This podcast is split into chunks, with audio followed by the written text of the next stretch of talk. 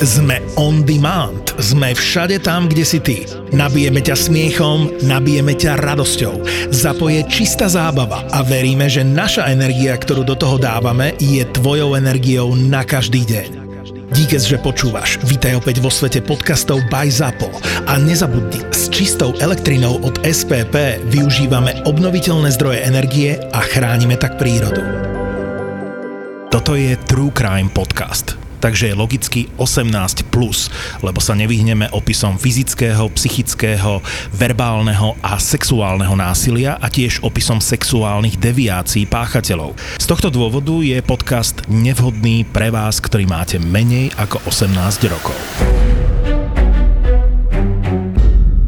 Ona ten svůj příběh poměrně dopodrobná popsala a tam je to přesně vidět, jo, jak on ji trénoval, pak na ní začal sahat, pak jí začal nabízet masáže, pak jí jakože dělal možná legit, možná ne, sportovní masáže, pak jí začal sáhnat intimní místa, pak jim začal bukovat společný pokoj, protože chtěl šetřit nebo protože zrovna byl na tom hotelu náhodou v úvozovkách, že jo, jeden pokoj. To udělal poprvé, prošlo to, nikomu to nepřišlo divný, že jsou spolu na pokoji, mm-hmm. tak už byli spolu na pokoji pořád. No a pak na ní jednoho dne vytáhnul penis, že jo, s tím, aby ho orálně uspokojila. Ona to neudělala a on jí řekl, no tak eh, tohle se jako nedělá, že jo, to prostě chlapovi musíš vyhovět, já mám ten přetlak a tak dále, tak si jako o tom popřemýšlej a takhle vlastně pomalu ji tlačil až k tomu, že ona to udělala. To znamená, ono to nemusí do takovéhohle detailu říct si, tak uh, prostě zítra v 6 tady nikdo nebude, ale samozřejmě musí tomu ty okolnosti odpovídat. Jo.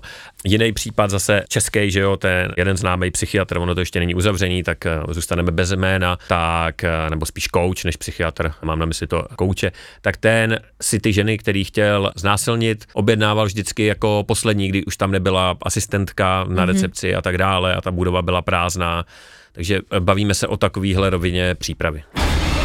Počúvate Profil zločinu s Kristýnou Kebešovou. Profil zločinu s Kristýnou Kebešovou. Pavel, okrem toho, že otužuješ asi vegan, si čo? Kto? Čo ty robíš? Aká je tvoja profesia? Či, ale to tam nebudeš dávat, že ne? Tak ne. ne. Já jsem instruktor moderní sebeobrany a vystudoval jsem a věnuju se kriminologii. Čo to znamená venovať sa kriminológii? To je ako keby ty sa dostávaš všetkým tým páchateľom a tým hajzlikom do hlavy?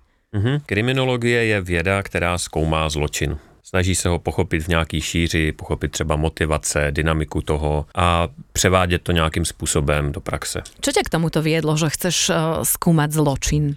Právě ta sebeobrana, protože tradičně se sebeobrana učí tak, že se postavíš někde do řady a začneš se učit nějaký, já nevím, údery, kopy, kryty, co dělá, když tě ten člověk drží levou rukou, pravou rukou a tak dále. A já jsem se sebeobraně věnoval od, nebo sebeobraně se věnuju od 18 let a když jsem začínal učit, tak jsem viděl, že tohle vlastně nestačí, protože lidi, kteří tam chodí, a obzvláště ženy, tak oni nepřijdou s tím, že by se chtěli naučit perfektní úder nebo umět mm-hmm. kopnout, ale říkali mi, no já dělám v baru, končím o půlnoci a jdu domů a necítím se na té ulici bezpečně. Vlastně se trošku bojím.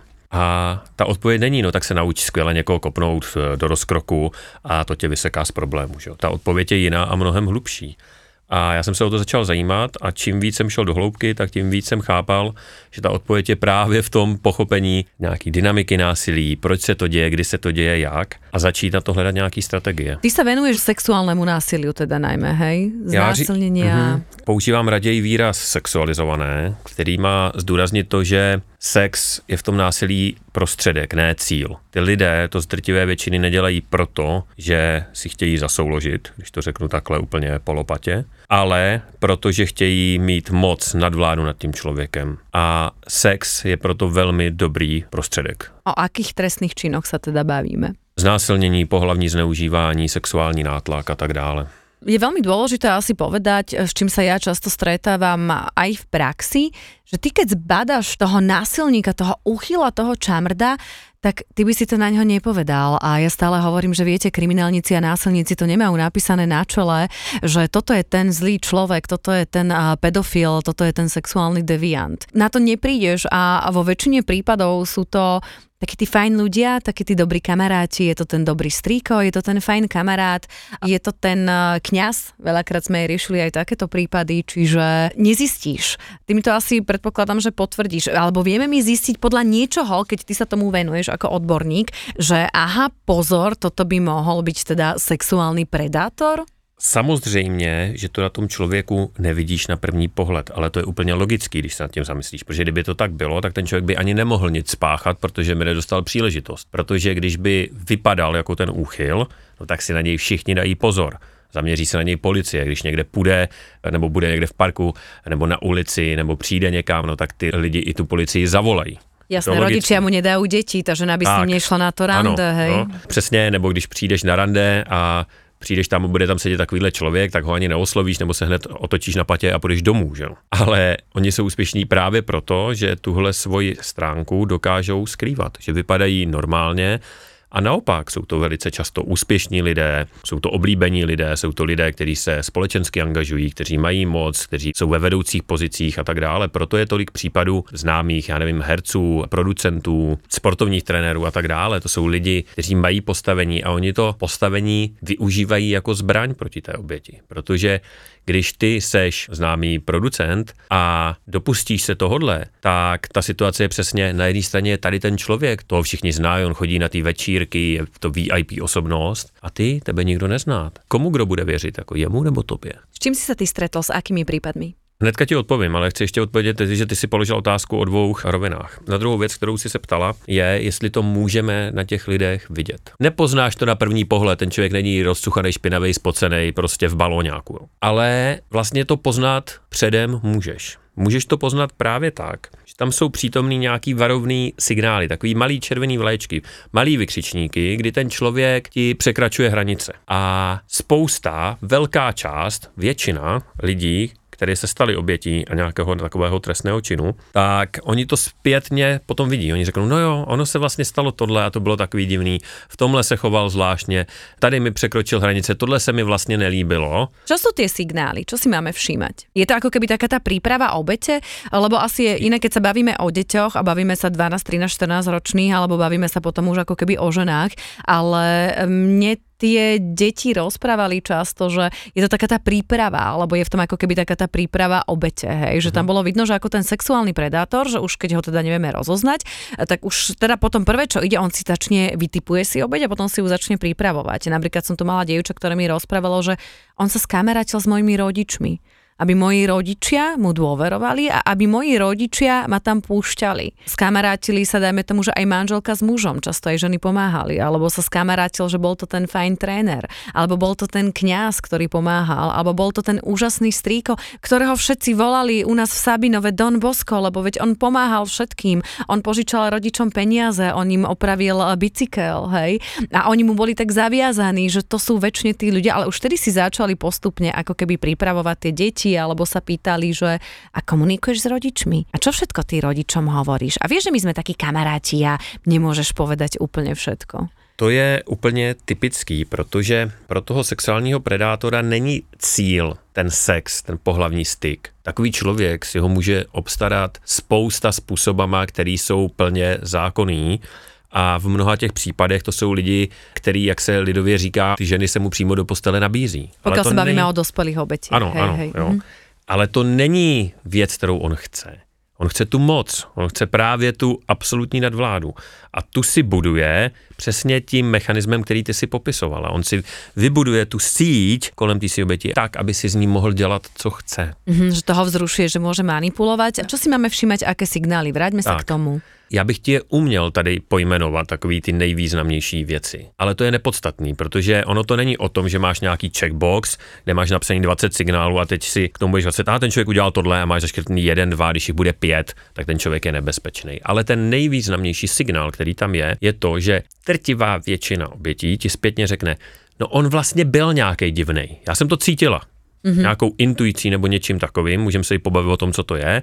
On byl prostě z těch kamarádů, mý mámy třeba jako ten divný. Já jsem z něj neměla úplně dobrý pocit, ale pak přijde to ale. Ale on byl kamarádský, já nevím, nosil nám dárky, choval se normálně, všichni ho měli rádi, no tak jsem to brala, že je prostě takovej. Áno, v niečom sa to správanie vybočovalo, mm-hmm. hej, že niečo to mi tam hovorilo, že v tomto sa necítim ja komfortne, že v tomto mi Áno. niečo vadí, hej, že niečo mm-hmm. mi tam vyblšovalo, čiže uh, treba asi vnímať a počúvať aj svoju intuíciu a nenechať sa hneď spochybniť, lebo potom zase príde takéto rácio. Ale veď on je kamarát, on je dobrý, ono všetci hovoria nie, keď sa v niečom cítim nekomfortne, treba to povedať či už v detskom alebo v dospelom Ano, ono totiž, tam přijde ta sociální vrstva, ty řekneš dobře, no, ale tak co já řeknu, jo, já řeknu, budu si úplně vymýšlet nějaké příklady, jo, já řeknu, že nechci, aby s náma na tu chatu jel. No ale co ty si teďka o mě pomyslí, ty ostatní? No tak ona dělá problémy, proč by nejel, jako udělal ti něco, no neudělal, on je v pohodě. Jo? A já vlastně budu ta, která tady dělá problémy, já budu ta, která tady vnáší nějaký sváry a naopak, jako ostatní budou proti mně, že? A my jsme sociální tvorové a chceme být s tou společností za dobře. Takže hrajeme tady ty sociální normy. A když je nám něco nekomfortní, tak vystoupit a říct, že mi se to nelíbí, je těžký. Je to strašně těžký, protože najednou všichni se budou koukat na tebe, ty se budeš muset obhajovat, teďka ty jeho kamarádi budou obhajovat jeho, že jo, ty budeš mm-hmm. za tu divnou, ale ono to za to nejspíš stojí. Rozumiem. Čiže tuto už vieme, že nemajú to napísané na čele, vieme, že to môžu byť v celku prima ľudia na ten prvý pohľad, ale keď mi niečo vadí, tak pozor na to. Prvé, čo urobí, tento sexuálny predátor ide si vytipovať svoju obeď. Podľa čoho si sexuálni predátori vyberajú svoje obete? Probíhá tam nějaký hrubý výběr, kdy se dá říct, že predátor hledá slabou oběť. Ale on to může velmi těžko odhadnout. Jo? Odhadne to třeba z nějakého chování, z nějakých drobných signálů a ani to není racionální výběr, jo? že by prostě měl nějaký kritéria a hledal takovouhle a takovouhle oběť. Ale nějakým způsobem si hledá člověka, který je prostě slabý vnitřně. Důležitý na tom je, že on si to nějakým způsobem potřebuje otestovat. A to dělá tak, že na malých věcech překračuje hranice, který ten člověk má. To můžou být sexistický vtipy, sprostý vtipy, košilatý vtipy, sahání na toho člověka a nemluvím o nějakým osahávání, osahání na zadku, ale prostě takový někde na pomezí, aby z toho vždycky mohl vycouvat, protože když se spletl, když se ta vybraná obě, když se ta vybraná kořist ohradí, tak on vždycky může říct, ale o nic nešlo, to byl vtip. Nebo Ježiš Áno, alebo že Maria, táto by bola problémová, táto by to mohla povedať, Aha. alebo hej, povedať to na polícii, alebo toto dieťa by sa bránilo, alebo mohlo by to Tak. povedať rodičom, čiže toto nie je tá vhodná obeď, hej, že toto akože No, za první a za druhý, on by nedostal to, co chce, protože jsme si řekli, že on potřebuje tu nadvládu, absolutní moc nad tím člověkem. A tady Dokážu si oni vyberať aj intuitívne tie svoje obete? Tak to přesně dělají. Jo. E, Ten výběr není tak, že by ten člověk dokázal to nějakým analytickým jako způsobem si vybrat, ale on si vybírá intuitivně. Stejně jako ten proces toho testování často není úplně vědomý. Kdyby se z toho člověka ptala, mm. tak on řekne, jo, já jsem tady v úterý jsem zkusil tohle, ve čtvrtek tohle a šel jsem dál. Ale prostě to je tak, jak postupují. To je ako ja, keď sa pozriem už na človeka a už tak intuitívne nejako cítim, že aha, tak tento klame, vieš čo, alebo sa mi veľakrát stalo, že som aj kameramanovi povedala, keď sme niekde boli, že mne tento človek príde ako pedofil. Že neviem prečo, že už sú tam také tie spoločné znaky a črty, ktoré už poznáš, lebo keď ich vidíš 20, tak vieš, že už ten 21. že mi nesedí, mm-hmm. alebo sa pozriem na človeka a viem, že klame, alebo sa pozriem, že áno, že viem, tuto je nejaká trestná činnosť, lebo sa správa tak, ako tí predchodzi. Vyberie si obeď, vyberie si slabú obeď, často si vyberajú deti, čo ja som z praxe zažila, ktoré sú ľahko ako keby zmanipulovateľné, alebo sú to deti, ktoré sú zrovna v ťažkej situácii, že sú v kolektíve, kde možno si prežívajú šikanu, alebo nemajú kamarátov, alebo sa rodičia rozvádzajú, alebo sú proste nejako iné a oni prídu tí dobrí, ktorí dajme tomu, že vedia pomôcť, alebo si vyberú dievčatá, ktorým by ako keby tá spoločnosť na prvý pohľad neverila, mm-hmm. lebo sú to také tie dievčatá a tebe nebudú veriť, lebo ty si hen taká a tam taká a ty si bola v tých 14 na tej diskotéke, alebo hej. Mm-hmm, Čiže vyberie si tú obeď a už keď si tú obeď otestuje, tak uh, potom ide spáchať ten skutok. Z toho kriminálneho tvojho pohľadu on to musí mať naplánované a vymyslené, nie? Že kedy príde a znásilní tú ženu. Lebo my máme také tie predstavy, že sa to asi udeje v parku, hej, a teraz ja ju zbadám a sa vrhnem a zdrapnem, ale mne príde u týchto zločincov, že vo väčšine prípadov to majú systematicky pripravené, kedy k tomu aktu príde. Ano, je to asi přes 90% znásilnění je dopředu naplánovaných. A je potřeba si uvědomit, že takovýhle predátor si tu svoji pozici může připravovat jak desítky minut, když se seznámí s tou obětí, já nevím, když se budeme bavit o dospělých lidech někde v baru nebo na diskotéce, ale stejně tak si ji může připravovat roky. Jo? Když to je nějaký učitel třeba nebo trenér, tak on opravdu může tu hranici systematicky posouvat a jak jsem řekl, přes 90% znásilnění je naplánovaných. On si tu příležitost připraví. Raz a potom už nikdy viac. Exkluzívne sa to udeje iba v ten večer. Bude to epizóda, ktorú ste ešte nepočuli a inde ju ani počuť nebudete. Tvoja jediná šanca vidieť a zažiť to je kúpiť si lístky na výnimočný podcastový večer. Zapo naživo, Double Pack, Vražedné psyché, psyché a Doktor má Filipa. Filipa. Spolu v jeden večer. Vo štvrtok 1. decembra v Bratislavskom Lunabare. Lunabare. Vstupenky kúpiš iba online na zapotur.sk. Profil zločinov s Kristínou Kevešovou keď je tam znásilnenie jedenkrát alebo takýto trestný čin sexuálny, mne z pravidla väčšinou to vychádza tak, že tam není iba jedna obeď a tých obetí je viac. Ono to není tak, že ten človek zlyhá a urobí to, Ježiš Mária, ja som nechcel prepač, ale bol som taký nádržaný. Býva ich tam určite viacej a je to možno, že taký ten akože spôsob, ako tento predátor funguje, nie? Jednoznačně. On to někdy musí udělat poprvé. Tak může se stát, že je to první příklad a nic podobného tam nebylo, ale samozřejmě to je způsob, jakým fungují a většinou tenhle druh trestní činnosti se děje sériově, opakovaně. A to vidíme ve všech těch známých případech, ať to jsou psychiatři, trenéři, koučové, učitelé, tak tam málo, zřídka kdy je jeden na straně obětí jeden člověk, ale jsou to jako desítky lidí, že jo. Vždy je to viacej, ako keby hmm. je naučený, že áno, že mi to prešlo, tak idem ďalej, Listě. ďalej, ďalej. Je takový ten známý případ Larryho Nasara, což byl coach, eh, američan, byl to coach a trenér gymnastický reprezentace a ten měl těch skutků několik set, on znásilnil několik set žen za asi 20 let té své kariéry.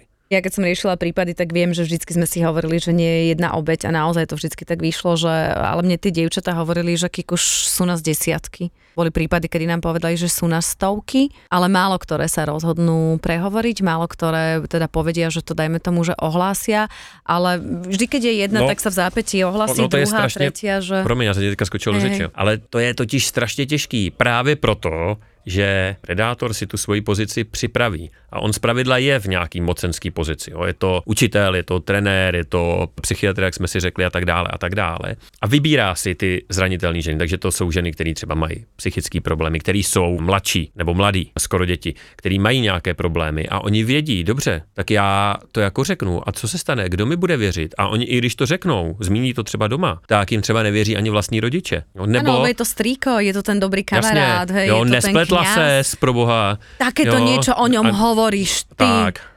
A nebo, i když tomu věří, tak to začnou řešit ty rodiče nějakým úplně, jako pochopitelně, protože nevědí jak, protože se o tom nebavíme, nějakým úplně špatným způsobem. Jo.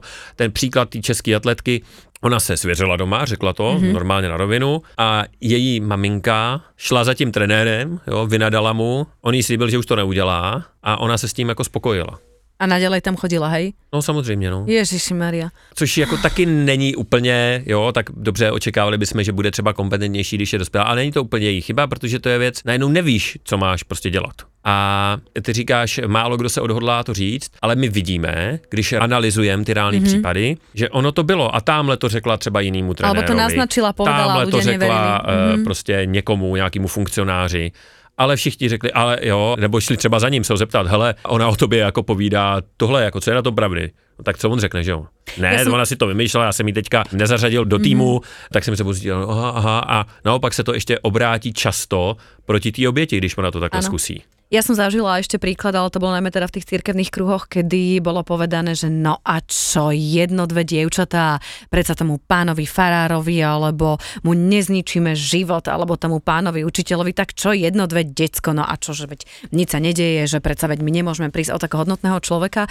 Strašné, strašné to je toto, aha, aké máme k tomu postavenie, ako vidím aj v Čechách, takisto ako aj na Slovensku. A církev je velmi dobrý příklad, protože ty skandály všichni známe a ty oběti se počítají prostě na tisíce a je to známý desítky let a podívej se, jak se k tomu staví, jo, jak to tutlá, jak dělá, a proč?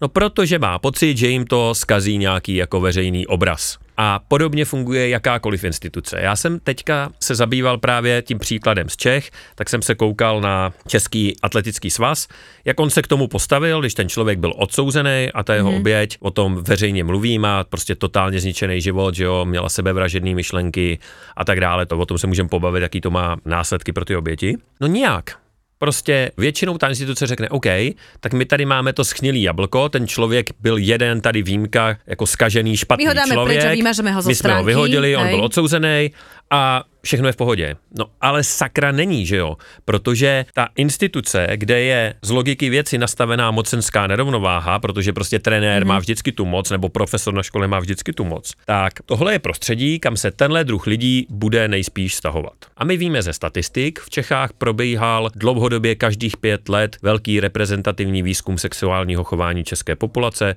realizoval to sexuologický ústav, docent Zvěřina a pan doktor Weiss. A tam lidé odpovídali na nějaké otázky. A Mimo jiné tam byla otázka na znásilnění a 5% mužů tam řeklo, že někdy v životě znásilnilo ženu. Dá se čekat, že ten skutečný číslo bude větší, protože přiznat to i byť v anonymním průzkumu je přeci jenom jako hardcore, ale Znamená to statisticky, že ve každé skupině 20 mužů máš jednoho člověka, který někdy znásilnil ženu. Jak jsem řekl, dá se čekat, že v institucích, které jsou hierarchický a kde máš tu moc, tam jich bude víc. Čili, že když seš ta instituce, seš atletický svaz nebo vysoká škola, tak ty tomu musíš aktivně předcházet. To není, že tam je jedno schněný jablko. Ale to institucionální nastavení tomu nahrává. Je ty seš přímo, podle mě, povinná, abys tomu předcházela dělat školení, mluvit o tom, mluvit o tom s potenciálníma obětma, čili že třeba na vysoké škole s těma studentama, studentkama, mluvit o tom ale i s těma zaměstnancema, učit je, jak identifikovat ten vzorec chování Aby to co tabu, dělat. hej, ako v každej Ano, inštitúcii. a co hej, dělat, že když to si treba- toho všimneš, co dělat, když vidíš ty náznaky, nebo když za tebou někdo přijde, když jsi profesor, který tohle nedělá a přijde za tebou studentka a naznačí, nebo ti řekne, že to jiný profesor dělá. Dále se musíš mít nějaký místo, kam se můžeš obrátit a který to může řešit. Ale pokud tohle nemáš, pokud řekneš, hele, jo, to se stalo, tak to byla výjimka, to bylo jedno stíný jablko, to je pryč a je to vyřešený, tak je stoprocentní, že se to stane znova. A jenom otázka kdy. A prostě, když Rozumiem. to víš, že se to děje a seš ta instituce, tak seš spolu zodpovědný. Treba sa k tomu postaviť. Povedz mi, sú takí, akože keď e, ty sa im teda pozeráš do hlavy týmto sexuálnym predátorom, sú takí, ktorí to urobia jedenkrát? Sú aj také prípady? Či je ich málo? Asi když řekneme sexuální predátor, tak to z definice vylučuje, že by se to stalo jednou. On to mohl třeba stihnout jednou zrealizovat, ale pokud je někdo sexuální predátor, tak tohle je způsob, jakým funguje. A čo ich k tomu vedie, že to urobí, vieš, ten prvýkrát? Že tak vybuchne, vieš? Hmm, že... To není výbuch. Znovu zopakuju, že sex je tam jenom prostředek. A cíl je ta kontrola nad vláda. A přes mm-hmm. tohle, právě protože to je tabu, se ten člověk ovládá velmi dobře.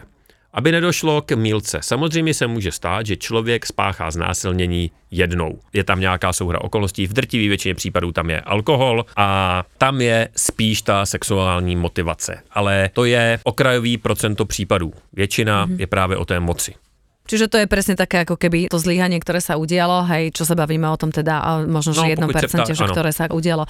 Dobre, povedali sme si, že nevieme si ich rozoznať, povedali sme si, ako to funguje, povedali sme si, ako teda si vyberajú obete. Keď sa e, toto deje a keď sa niečo takéto e, stane, tak e, čo potom prežíva obeť? Lebo ja keď sa rozprávam s tými dievčatami, tak niektoré mi povedia, že kopla som ho, buchla som ho, kričala som ale nie ich e, veľa, akože viacej dievčat mi proste povedalo, že presne, že ostali ako keby aj v šoku, že nevedeli, že čo, aj tá reakcia tých obetí. Hmm. Tohle máme pojmenovaný jako syndrom zamrznutí a je to vlastně eh, Odborně se tomu říká tonická imobilita a je to nějaká paralýza. Máme to změřený, potká to zhruba 70%, čili že dvě třetiny všech obětí sexualizovaného násilí. A je to stav, ve kterým ty si velmi špatně schopná něco udělat. Mm-hmm. 50% obětí, to znamená polovina, trpí nějakou extrémní formou paralýzy, kdy skutečně nedokáže ovládat svý tělo. Prostě ty nervy jí neposlouchají.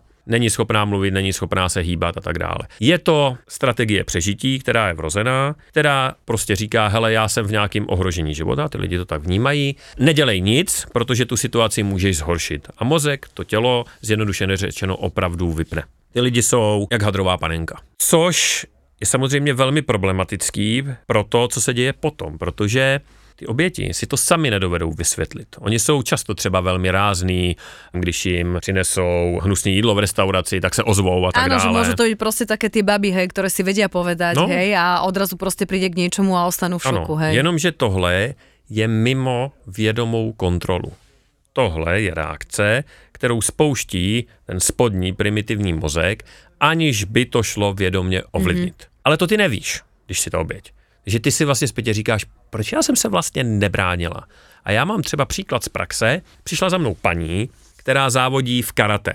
Má mm-hmm. černý pásek v plnokontaktním karate, byla někde na služební cestě v baru, tam flirtovala prostě s nějakým mužem, on ji pak pozval nahoru na pokoj, ona to odmítla a jeho to rozuřilo a on na ní v tom baru se vrhnul a začal jí škrtit. A ona říká, no a já jsem nic neudělala. Já jsem tam seděla, nechala jsem se škrtit, oni ho odtrhli nějaký barman nebo ostatní hosti, že protože to bylo na veřejném místě, ale ona vlastně byla úplně ze sebe zklamaná nebo mhm. pohoršená, mm-hmm. říkala, já prostě jsem ta karatistka, já umím lidi kopnout do hlavy během zlomku vteřiny, a tam jsem prostě neudělala nic. Pro mě to není překvapení, Ostala protože já vím, jak tohle funguje a to bylo přesně to zamrznutí.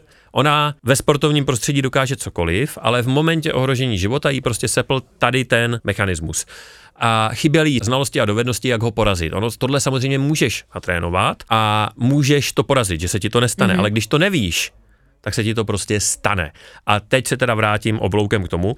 No a ty lidi to zpětně nevědí a vyčítají si to třeba. Že říkají, tak proč jsem se nebránila, proč jsem nekřičela, já jsem vlastně mohla. A i to okolí nepoučený, tak reaguje, kričala si, kričala ano, si a povedala no tak si proč mu, že nebránila, jasně, že nie, jo? ale A teď si představ, že by třeba tady ten člověk tu paní znásilnovala, to někomu řekla, no tak co uslyší jako první? Ty ty děláš karate, proč to nekopla, mm-hmm. proč jsi jako Ježiš Maria. Asi sa ti to páčilo, jo? že? No, Keď si no, teda, hej, no, áno, a presne, ne, presne také tieto, tieto otázky, řekne, že si sa nehýbala a nekričala si. No jasne, ale ten člověk jsem sám řekne, no jo, ale vlastně, proč já jsem se vlastně bránil? Já vlastně nevím. Ono, bohužiaľ sa s tým často stretávame, aj na policii e, mi obete rozprávali, že niekedy akože si to vypočuli, že a povedali ste mu nie? A povedali ste mu to jasne a ako pochopil to? No, to... Hej, a, a čo ste mali oblečené? To čo je za otázku, že čo ste mali oblečené? Ja môžem mať aj akože podprsenku a minisukňu a žiadny čamr nemá právo na to, aby ma znásilnil. Čiže áno, že sú to také tie otázky, ale aj niekedy presne ako si aj povedal, tak aj tie dievčatá, aj ženy mi hovorili, že Kika, ja neviem, že či som ho nemala kopnúť ešte viacej či som nemala ešte viacej kričať, hej, ale vlastne keď príde táto situácia, ja som rada, že to bolo vyslovené aj nahlas, naozaj ty môžeš ostať v paralýze, naozaj môžeš ostať, že nevieš reagovať, nie je to proste prírodzený stav a nikto nemá právo nikoho znásilniť, škrtiť, akékoľvek násilie na človeku, sexuálne násilie, či akékoľvek násilie e, teda robiť a je to podle mě úplně jasně definované. Je samozřejmě strašně důležitý, aby jsme si to uvědomili my všichni, tu možnost takovýmhle druhem otázek ty lidi dál viktimizovat mm-hmm. a prohlubovat jim to trauma, protože je velmi pravděpodobný, že dříve nebo později se v našem okolí s někým takovým setkáme. To číslo tady myslím nezaznělo, ale platí to celoevropsky. 10% žen zažije za svůj život takovouhle událost, zažije, že bude znásilněna. To znamená, Každý z nás se s někým takovým potká a je velmi důležitý, aby jsme my takovýhle hloupý otázky, které jsou ale přirozený a každý ho napadnou, mm-hmm. aby jsme je spolkli a těch lidí se neptali takhle, protože jim opravdu můžem hodně ublížit. Ano, provokovala si ho nějakou, no, hej, a ne, čo nebo i oblečené, přesně, co, si měla na sobě. A prečo si s ním išla do toho bytu ano, sama, tak. čo si čakala a veď na čo si išla tam na tu žurku a pili ste, ale veď keď si chlap vypí a ty si u něho doma. Hej. Ale oni to jsou v podstatě přirozené otázky, jo, ale je prostě potřeba nad tímhle přemýšlet a prostě takhle se neptat, protože toho člověka fakt mu to může tady takový stav velmi zhoršit.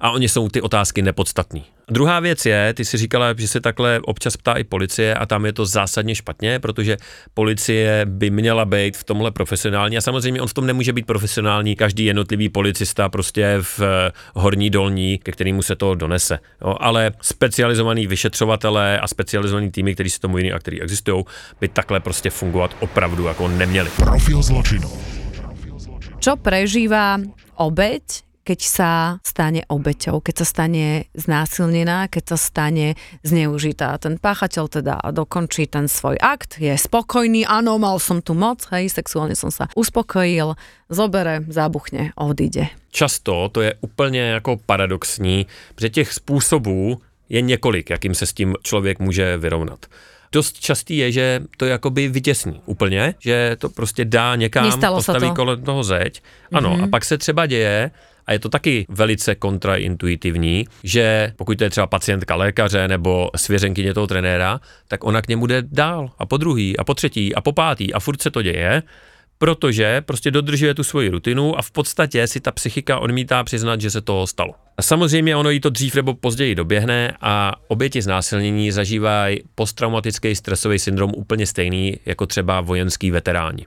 Tam víme, že třetina z nich se třeba pokusí o sebevraždu, mm-hmm. jsou třeba úplně apatický, u těch obětí znásilnění typický. Jedna věc, která je téměř jako vždy zničená, je nějaký intimní život mají strach z nějakého fyzického kontaktu, bojí se být mužem sami, pokud to jsou ženy a zvětšinou přes 95% mm-hmm. to jsou ženy. Úplně se jim zhroutí nějaká představa nebo elementární důvěra ve svět, kterou všichni máme. A pokud elementární důvěru ve svět nemáš, tak se ti žije opravdu jako špatně. Deprese jsou častý, sebevražený myšlenky jsou častý. No, tak bych mohl Může se stať u některých, s čím jsem se například ja stretla a čo som veľakrát aj vysvetlovala ľuďom, že ta obeď potom, ako bola znásilnená, tak môže mať promiskuitné správanie správanie? Jo, to je taky velmi častý. Ty to vlastně naopak otočíš, jo, jo že vlastně Nemáš dáváš nás, si ne... tak najevo sobě a světu, že ti vlastně na tom vůbec nezáleží, že to je úplně jedno. Že veď je to len nejaké telo, niečo sa udialo, že no a čo, alebo že máš nastavenú tú sexualitu, akože najmä mm-hmm. mne to vysvetlovali teda, že keď sa to tak stalo, že prvýkrát, že keď to bolo v veľmi mladom veku,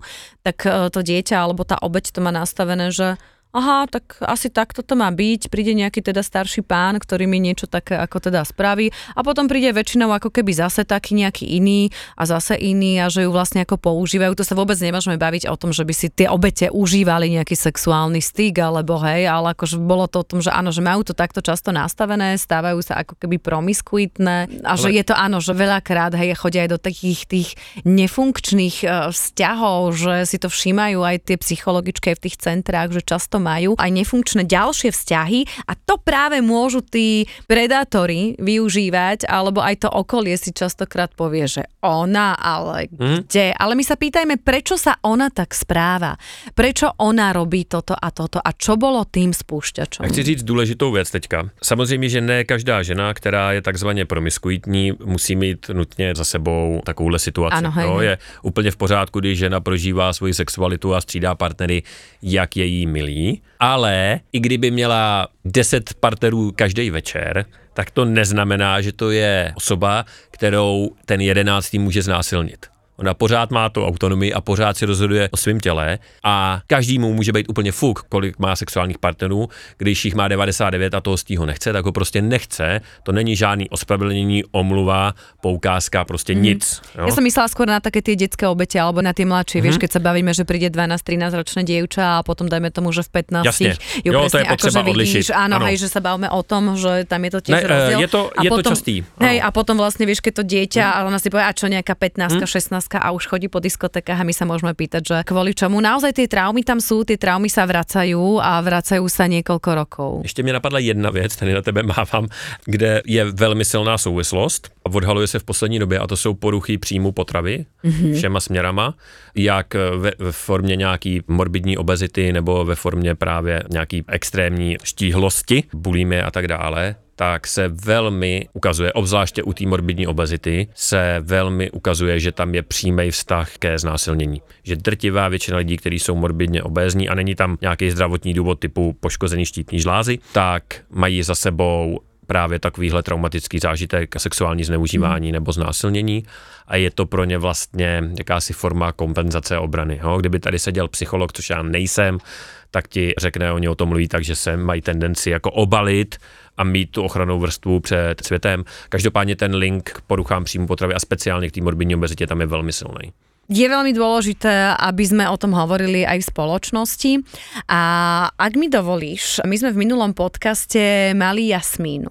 Ty Jasmínu veľmi dobre poznáš. Jasmína nám porozprávala svoj príbeh, ako bola v 14 rokoch znásilnená, ako jej to zničilo život, ako sa dostala k drogám, ako sa potom úplne z dna dostala zase hore. A ja teraz prezradím o vás, že Jasmínku my tu máme s tebou. Jasmínka, ahoj. Dobrý den, ahoj, neříkejte mi Jasmínko, já jsem Jasmína. Jasmína, prepač, Jasmína, ale vy dvaja sa veľmi dobre poznáte, preto vás tu máme teraz obi dvoch. Čo vy dvaja spolu máte? Máme společný příjmení, který by naznačilo, že jsme manželé. Jsme manželé, jsme životní partneři a máme společný projekt a tím je moderní sebeobrana. Povedzte mi, ako ste sa vy dvaja dostali k sebe, ako ste sa stretli, lebo pre mňa je akože úžasné, lebo Jasmina, ty, čo si si prežila a rozprávaš o svojom príbehu, aby si pomohla ďalším ženám a ty práve, keď sa pozeráš do hlavy všetkým týmtom a skúmaš zločin a že vás ten vesmír nejak tak spojil. Ako ste sa zoznámili? My sme sa zoznámili na internetu. No, to je docela takový jako chabej příběh. Spíš je důležitý, proč jsme spolu zůstali, než proč jsme se seznámili. Tak my máme dost podobný drive, vidíme mm. ten svět stejným pohledem, chceme stejné věci a to, jak jsme akční manželé, tak to nám vlastně pomáhá, věřím tomu, jako měnit svět k dobrýmu, k lepšímu. Jasmina, ty si kedy povedala svojmu manželovi, čo sa ti stalo? Bolo to hneď v tých začiatkoch, keď si vedela vlastne, že čomu sa on aj venuje? No, já myslím, že když jsem začala chodit na kurzy moderní sebeobrany, na těch kurzech je nedělná součást to, že se tam hovoří o obtěžování, o násilí, mm. o sexualizovanému násilí. A když jsem to tam poslouchala, tak jsem se potom Pavlovi svěřila, protože jsem věděla, že budeme životní partneři, protože jsme si naplánovali, mm. že budeme mít dítě, svatbu a dům. A já jsem chtěla mít čistý štít. Já jsem věděla, že pokud chci dělat instruktorku sebeobrany, obrany, tak potřebuju to mít vyřešený, že bez toho to nepůjde. Pokud chci říkat A, musím říct i B. Takže si mu povedala, že si byla znásilněna v 14 jasně. rokoch. Hej. A Pavel mi naslouchal, podpořil mě, vlastně udělal všechno správně, udělal to, co bych hmm. chtěla, aby udělali i ostatní lidi, kterým se svěříte s tím, že jste byli znásilněni. Takže se mě zeptal, co potřebuju, dal mi najevo, jako věřím ti, takže toto bylo super. No. Pavel, ako si ty zareagoval, keď ti žena o ktorú si mal záujem, povedala, že bola znásilnená v 14 rokoch. Čo beží, ale teraz mi to povedz tak ľudsky, nie ako odborník, čo beží tomu chlapovi hlavou? Já nechci znít cynicky, ale asi budu trošku, protože já takových příběhů poslouchám spousty. Jak jsem říkal, jedna z deseti žen byla znásilněná, na těch kurzech sebeobrany to zpravidla přitahuje lidi, kteří třeba tímhle prošli a už nechtějí, aby se jim to stalo. A my pracujeme v malých skupinách, ale dejme tomu z deseti lidí tam jsou třeba dvě, tři, kteří mají takovýhle příběh. Takže já vím, že se to děje, vím, že se to děje spousta různým lidem a když mi to Jasmína řekla, tak jako eh, já ti asi neřeknu nic šokujícího, prostě jsem tak jako pokrčil ramenama s tím, že prostě žijeme ve společnosti, kde je tohle běžný a Jasmína je prostě další z řady žen, kterým se to stalo. No. To není jako nic výjimečného a já jsem si toho vědomý. Či si uvažoval ako ty, ako chlap, lebo ja som sa napríklad rozprávala, vieš, bola tu jedna kočka, ktorá si prežila akože sexuálne zneužívanie, znásilnenie a bol tu aj jej partner. A on mi to povedal, že vlastne on bol veľmi vďačný za to, že mu to ako povedala partnerka, hej, že sa jej to stalo, že keď mala myslím, že 13 rokov, ale potom mi tiež rozprával, že Kiku, že pre mňa to bol v podstate ako vie, že tiež šok že z toho mužského pohľadu. A ja som vtedy pochopil, že prečo sa ona správala, dajme tomu tak ako tak. A ja som teraz nevedel, ako mám reagovať a čo si môžem dovoliť, dajme tomu aj k tej sexualite, k nej alebo keď idem uličkou, či musím dávať pozor, vieš, akože možno, že dať aj taký ten návod chlapom, ktorí sa to dozvedia od svojej partnerky.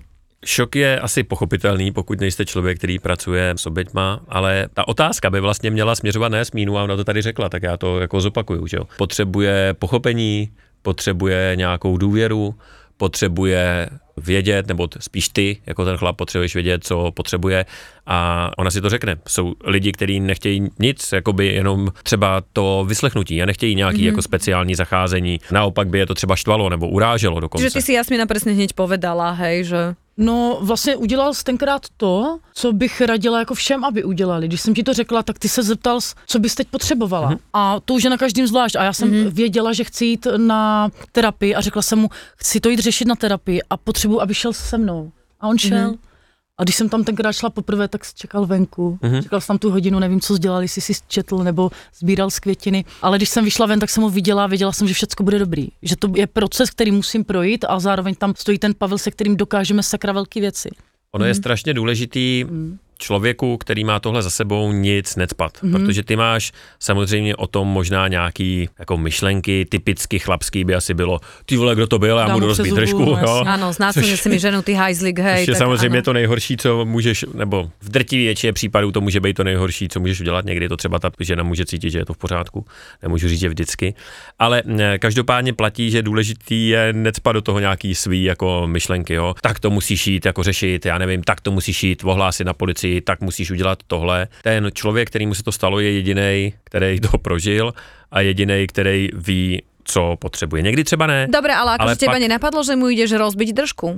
Ne, Lebo ty si asi vedel, že kto bol ten chlap, ktorý znásilnil tvoju manželku, čiže nenapadlo, aj keď to bolo teda ako v detstve, že nebolo to už hej, ale ako nenapadlo ťa, že ideš za ním alebo niečo, že to chceš riešiť? Ne, to mě fakt nenapadlo, uh, ono by to žádný řešení nebylo, ale tak když by to Jasmína chtěla, že jo, tak, tak to urobíš. to asi nějak dalo zařídit, že by někdo někde spadnul třeba. Ne, já si dělám srandu.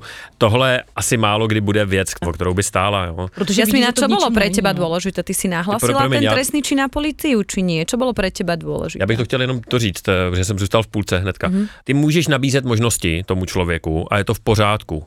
Jo, tak e, jsou tady organizace, které se tomu věnují, mají dobře zpracované materiály pro ty oběti, tak je nabídni, ale když je ten člověk odmítá nebo nechce, tak mu to prostě necpí, protože ten člověk si k tomu dojde sám, on má nějaký vnitřní prožívání a to je tak častý, že to okolí má nějaký představy o tom řešení, vidělo někde nějaký video nebo slyšeli podcast nebo mm-hmm. něco a tak se to řeší takhle a spou do toho člověka a to je špatně, to nedělejte. Nabídněte možnosti a pak čekejte. Člověk se musí rozhodnout. Tak a teďka. Já jsem to samozřejmě no. otevřela eh, tohle téma i na terapii, jako co s tím dál, mm-hmm. jak se k tomu postavím. A řešila jsem i to, jestli ho zpětně nahlásím. Rozumím a došla jsem k tomu, že ne, protože se zabývám jako ve své práci sexualizovaným násilím a vím, jak to vypadá, když promluvíte na policii a vím, hmm. jak se to dlouho táhne a vím, jaké tresty za to padají a to všechno mě odradilo no. a už to pro mě nebylo jako téma, potřebovala jsem vlastně jiné věci. My to v rámci kurzu moderní sebeobrany docela rozebíráme s lidma, protože oni se často ptají, a co teda, jako nahlásit nebo nenahlásit, chtějí slyšet tu odpověď. Jo. Mm-hmm.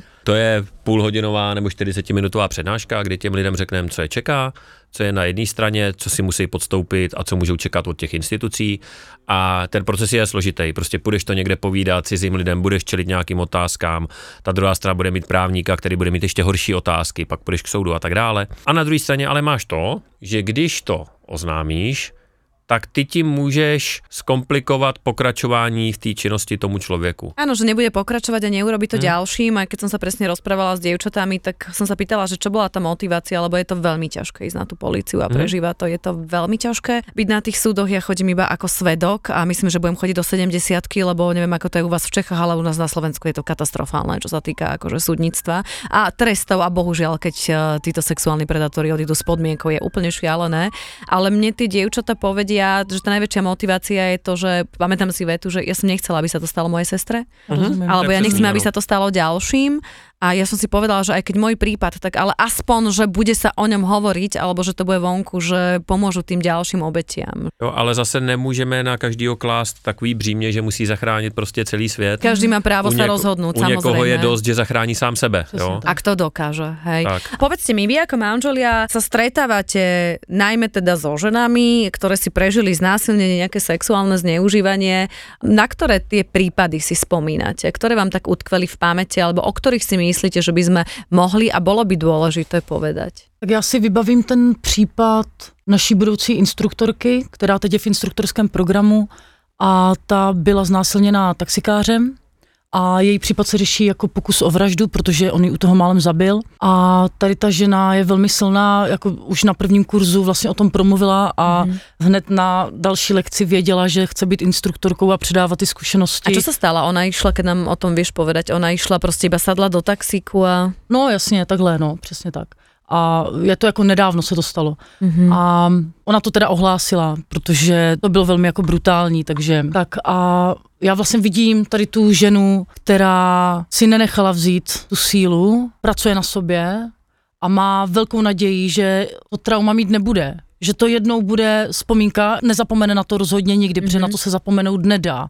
ale nebude jí to každý den ovlivňovat negativně život. Bude schopná mít eh, všechno, co jí mm-hmm. náleží, takže dobrou práci, perfektní vztah, eh, já nevím, třeba děti a podobně. Ale vlastně každý příběh, kdy já slyším, že se holky a ženy dokážou vymezit proti těm lidem, je posilující a je pro mě důležitý. Když vidím, že ta holka u nás promluví, je prostě nešťastná, pláče a pak odchází a je třeba naštvaná, je odhodlaná. U nás ty holky prostě jsou schopné změnit prostě práci, odejít prostě z, z práce, která je nenaplňuje a dělat něco jiného, nebo odejít z toho nefunkčního vztahu, nebo vymezit se proti strejdovi, který má rasistické poznámky u rodinné večeře. A to všechno jsou příběhy, které jsou pro mě důležitý a které mě naplňují. A... Pavel, ty si na který případ vzpomínáš? A mám úplně jiný případ, který je zajímavý podle mě úplně z jiného úhlu pohledu. A to je paní, která vlastně na kurzu řekla, že bylo to třeba pět let předtím, se jí stalo to, že šla na tandemový seskok padákem, a během toho seskoku nebo při přípravě toho seskoku, že jo, asi si všichni dovedeme představit, jak to vypadá, ten instruktor si tě připoutá jako by před sebe, před tělo, jsi tam logicky připoutaná, protože se s ním na tom padáku a on jí vlastně během toho skoku prostě osahával na prsou. A bylo to několik let a ta paní z toho byla vlastně úplně zničená, prostě brečela, když nám to říkala, pořád se jako mm-hmm. omluvala, že jí to nepřišlo dost eh, závažný. Vlastně říkala potom, že těch pět let, co je, tak se bojí chodit sama, jezdí všude autem, eh, velice negativně jí to ovlivnilo jako život. A ona sama právě měla pocit, že vlastně o moc nešlo, no tak eh, jako ale cizí je to chlap keď ty šáhnul, ideš jako, akože skákať a teraz nevieš, No. no. či ťa tam má chytiť, či nemá a ty si to neviem predstaviť, Áno. že máš ten voľný pád, hej, že skáčeš z lietadla a teraz ty nevieš, že a musíš to tomu tam, no inštruktorovi veriť, lebo veď môžeš Tak. dopadnúť a ten hajzlik ťa drží za kozy. A ty, ty zapomněl To je- říct Počkej, to, že ona tam šla na ten skok padákem proto, že právě chtěla překonat svoje strachy, že se bála chodit po ulici, že zažívala obtěžování a podobně a že ten seskok padákem pro ní byl symbol, jak jako ten strach překonat. Áno, a že to zvládnem, hej. A tam zažiješ, že ti príde inštruktor, ktorý namiesto toho, aby ťa držal, ťa drží za Ale prsia. to, proč akože mi to je přijde šialené. důležitý, je, že on určitě nechtěl udělat to, že jí zničil život, jo? To byla asi taková mm-hmm. sranda, kterou tam mezi sebou měli a večer u piva se chechtali. Ty vole, tak já dneska, vole, jsem šáhnul, vole, na kozi šesti, kolika ti, jo? A vlastně si vůbec neuvědomujou, že tomu člověku můžou fakt zničit život. Jakože ten člověk Hej. pět let potom si pamatuje tuhle situaci a pět let potom je do breku a musí si vzít kapesník a uklidňovat se, když se na to jenom vzpomene. Každý to máme nastavené říct, inak, samozrejme, je to prežívanie. Že, ano, že v uvozovkách to, že ti někdo jenom ve velkých uvozovkách sáhnul na prsa nebo mezi nohy nebo prostě něco podobného, tak to je jako velmi, velmi závažná věc a toho člověka to může fakt strašně ranit. No. Na každém příběhu záleží. To, že já promluvím o znásilnění, neznamená, že nějaká holka, která promluví o tom, že jí vadí, když na ní pokřikují na ulici, znevažuje můj příběh. To teda ani omylem. Na každém příběhu Teba záleží. znásilnil, pre tých, ktorí by nepočuli minulý podcast, tak si mala 14 rokov a bol to bývalý priateľ tvojej mamy. Tak. Já tím hmm. mířím k tomu, že my žijeme ve společnosti, která sexuální zneužívání často jako bagatelizuje. S tím, že právě oni se šlo, no taky plácnu přes zadek, no taky sáhnu na prsa, no tak viděla v parku prostě péro, tak to už viděla stokrát, že jo, Ježíš Maria a co. Ale to jsou všechno věci, které mají na ty oběti velmi jako devastující efekt a v konečném důsledku, když my to budeme bagatelizovat, tak tím bagatelizujeme i to sexuální násilí, protože ono nikdy nejde říct, kde je ta hranice, co je jenom obtěžování a co už je násilí. No. teraz si ty povedal ešte, čo sú takí tí v parku, čo sa tak ukazujú, Mhm. tak to je zase iné, ako znásilnenie, tam je to, dajme tomu teda o moci, hej, Mhm. že chce mať moc, ale takí títo uchylí, vieš, ja si tak predstavujem, že príde za ten kríček a v tom kabáte sa tam akože ukazuje, tak to je zase iná motivácia z hľadiska zločinu, nie? Uh, jo, jasně, jo, to je nějaká prostě deviace. Bavili sme sa o ženách, vo väčšine prípadoch znásilnenia a v dnešnom podcaste aj o ženách, ale znásilnenie si prežívajú aj muži, nie? Boli aj také prípady, či... Hele, eh, je takových případů velmi málo ze všech znásilnění, jsou to jednotky procent. Pachatelé jsou zdrtiví většiny opět muži.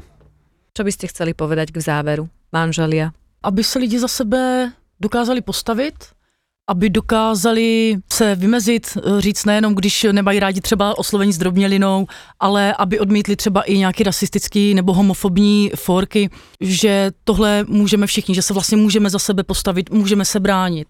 Mně přijde důležitý, aby se muži chovali ke všem ženám tak, jako kdyby to byly třeba jejich dcery nebo babičky nebo jiný ženy, na kterým záleží. Protože často, když o tomhle mluvíme a bavíme se v tom mužském kontextu, tak to sexuální obtěžování bývá bagatelizovaný, no tak jo, tak prostě písknutí nebo to, teď o nic nejde. Ale když se toho člověka zeptáš a co bys dělal, kdyby takhle pískal někdo na tvoji dceru? Tak to najednou si ježiš, no tak baseballová pálka, brokovnice a podobné věci. Ale ty vlastně děláš to samý, tak o tom přemýšlej a když se na tom nebudeš podílet, tak ono to pomalu mm-hmm. Začne mizet. A pomalu to začne být nepřijatelný a pomalu zmizí ta tolerance k tomu. A jakmile snížíme sexuální obtěžování ve společnosti, tak s tím funkcionálně poklesne i sexuální násilí. Ďakujem, že pomáhate ženám, ďakujem, že bojujete aj proti tejto eh, činnosti. Ja sa teda stretávam s obeťami a najmä s tými sexuálnymi predátormi, eh, ktorých často náhaňam. Teraz mám rozpracovaných eh, ďalších dvoch, čiže tento podcast musíme ukončiť, lebo idem jedného takéhoto uchyla naháňať. Nebudem vám rozprávať, čo robí s tými deťmi, lebo je to naozaj strašné, ale áno, veľmi správne si to povedal, že je to o moci a ja dúfam, že aj tento skončí v base. Ďakujem, že ste prišli. Dík, Kiko, půjdem s tebou.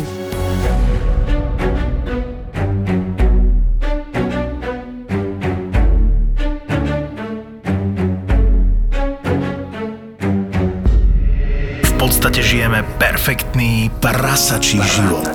No a čím je väčší hlad, tým sú romantickejšie predstavy o jedle. Zaslúžime si poriadnu facku pozitivity a liek proti lenivosti. Nechce sa mi ísť cvičiť, mám málo dopamínu, nemám drive ísť do posilky a potom si spomenieš, že kúsok od tvojho bytu otvorili nové fitko a prvý vstup je zadarmo. Z knihy je jasné, že jeden z najlepších predpokladov uvoľňovania dopamínu pri akejkoľvek činnosti je zmena.